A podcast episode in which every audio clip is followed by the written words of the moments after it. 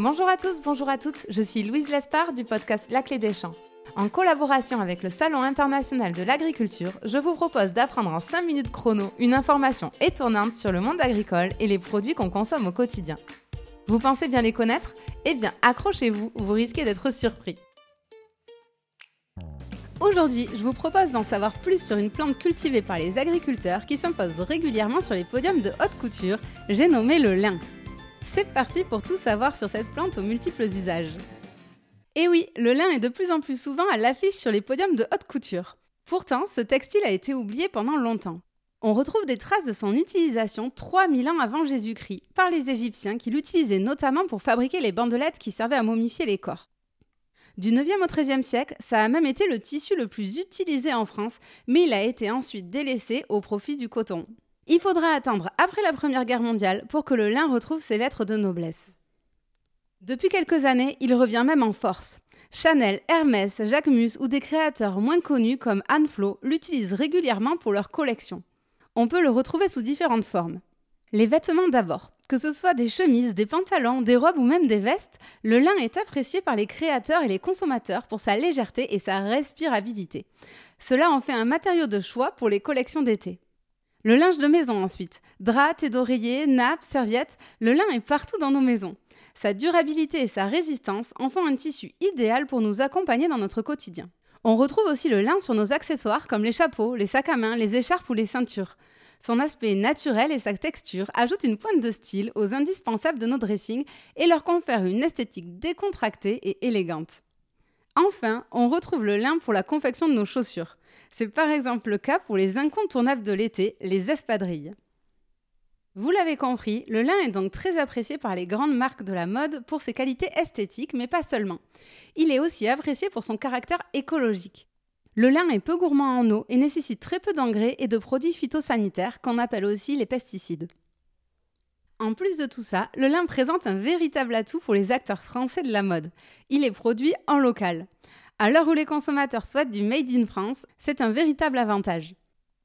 La France est en effet le premier producteur mondial de lin, et un des plus gros bassins de production se situe en Normandie, puisque cette région produit, tenez-vous bien, plus de 50% de la production mondiale, suivie des Hauts-de-France à hauteur de 35%.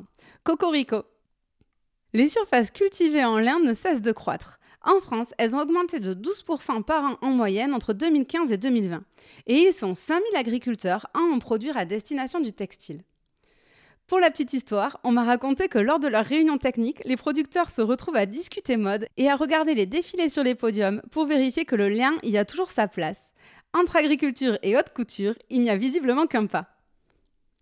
Mais quelles sont les grandes étapes de production du lin? Autour du 15 mars, les agriculteurs sèment les graines de lin et dès la fin du mois, la plante se met à pousser. Elle fleurit courant juin.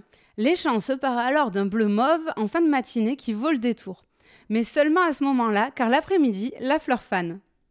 Autour de mi-juillet, on arrache de terre les tiges. Je dis bien on arrache, car la fibre est tellement résistante qu'il n'existe pas de machine pour la couper. On les laisse alors sécher dans les champs. L'agriculteur passe régulièrement pour les retourner jusqu'à la fin du mois afin que cela sèche bien. On appelle ça le rouissage. C'est l'étape la plus importante car à ce moment-là, la fibre se transforme et devient de plus en plus résistante. Il faut alors ramasser au bon moment quand la fibre arrive à maturité et c'est là tout le savoir-faire des producteurs qui font à cette période quelques allers-retours dans les champs pour évaluer l'état de maturité de la plante. Ils touchent, ils sentent et prennent tous les paramètres en compte pour prendre la meilleure décision possible. Si tout se passe bien, le ramassage se fait autour du 15 août. Mais comment passe-t-on des plantes dans les champs au tissu de nos vêtements? En fait, une fois le lin ramassé dans les champs, il va être taillé. On sépare tous les éléments, les fibres longues, les fibres courtes, la paille et les graines. On appelle cette étape le taillage. Cette séparation est faite mécaniquement. Pour l'usage textile, on ne garde que les fibres longues et le reste est utilisé pour d'autres usages, nous y reviendrons. Il existe en France 22 usines de taillage en charge de cette étape. Une fois qu'on a isolé les fibres de lin, elles sont ensuite peignées. Cela permet de transformer les fibres longues, qui font à ce moment-là environ 80 cm, en longs rubans infinis. Les fibres s'accrochent entre elles. Elles sont alors prêtes à être filées pour former un fil continu. Et pour finir, les fils sont tissés pour créer des tissus et ainsi être à la disposition des créateurs et des fabricants. Et voilà, le tour est joué. Mais saviez-vous que le lin ne sert pas qu'à faire des vêtements? Je vous ai parlé tout à l'heure de la paille, et en fait la paille de lin, une fois séparée de la fibre, est par exemple gardée pour faire la litière pour animaux, de l'alimentation animale ou des matériaux de construction écologique. On a aussi l'utilisation de la fibre de lin.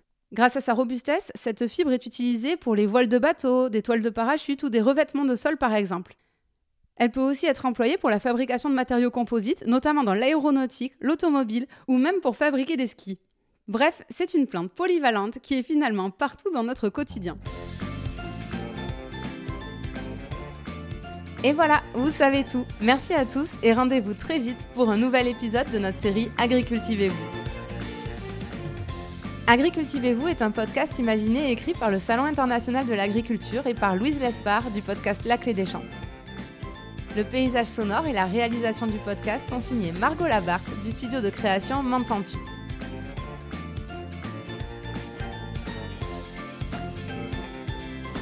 À très vite